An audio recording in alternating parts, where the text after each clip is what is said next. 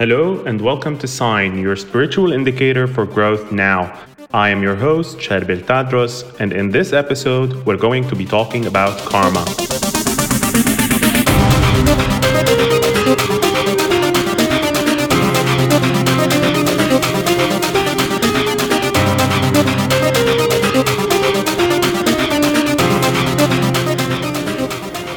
We've all heard that karma means what goes around comes around. However, a deep understanding of karma can help clarify many things.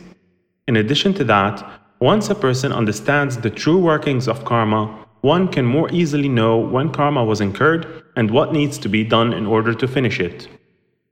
To begin with, karma is a Sanskrit word that means work, doing. Even though it has gone on to take a more spiritual connotation, it is always good to remember that the physical and spiritual worlds mimic one another. So, physical and spiritual karma are the same, which means that they can also be interchanged. Since karma means work, when we say that each person is born with karma, it means that each person is born with work to do or with a mission to accomplish. If you want to understand more about finding out what your purpose is, you can check out our next podcast, which is about synchronicities. We can go on to say that everything in existence has karma, from the smallest dust particle to the largest star. Karma is a thing or a person's reason for existence, and when karma is finished, that person or thing moves on to become part of something or someone else's karma. And this is why everyone is born with karma. Even though it does come from a past life, it's not necessary for it to come from just one other person's life it can be a mixture of many. Sometimes, when a person's life reaches an untimely end, and when that person's karma is still too much, there is a chance for that person to be reincarnated more or less completely. This is when past life memories can be accessed. Otherwise, the pool of karma existing in each person comes from many people and things, which makes accessing past life memories not only difficult, but useless. This is why I usually recommend against past life regression therapies. There is more chance for karma to be passed down from parents to children, which is why some children inherit the behaviors and interests of ancestors that they have sometimes never met. This is normal if we compare it with the physical counterpart of karma.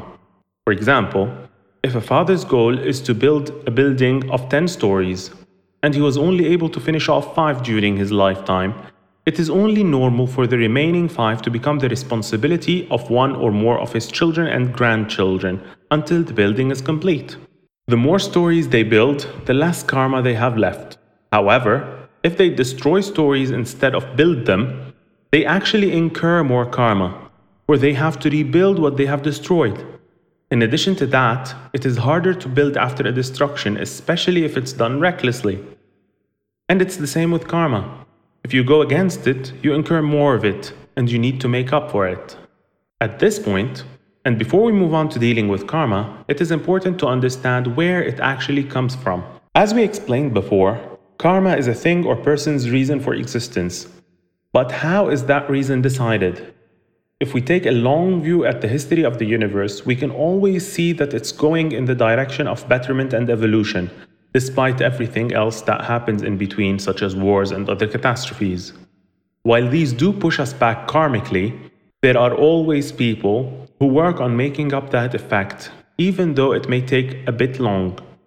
In the end, when all karma is finished, true and final peace will be found. But we still have a long way to go.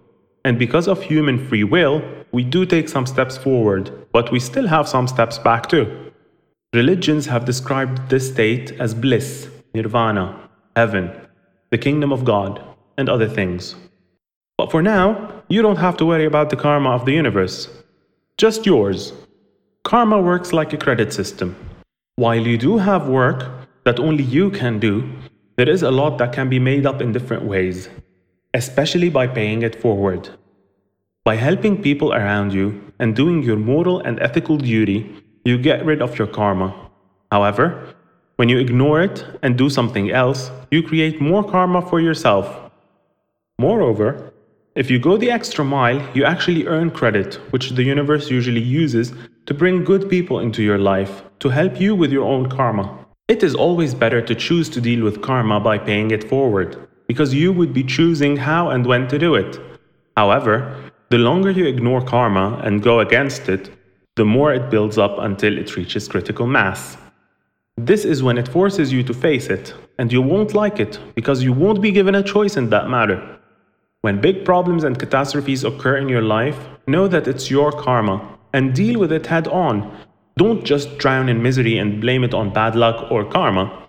Deal with it and find a solution. However, always work to avoid letting karma reach that critical mass. Sometimes karma is visited upon you through someone else whom you may perceive as an enemy.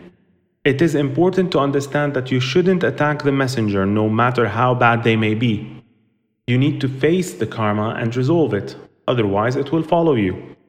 This is why sometimes a problem you have avoided before comes back later, either through the same or different people, yet it has the same feel about it. It's because the lesson or the task you were supposed to accomplish through this karma is yet to be completed. Moreover, you need to avoid seeking revenge at all costs.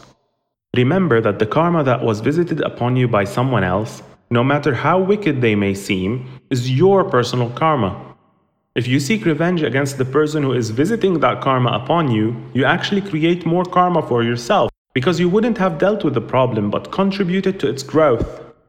Instead, accept it and deal with it.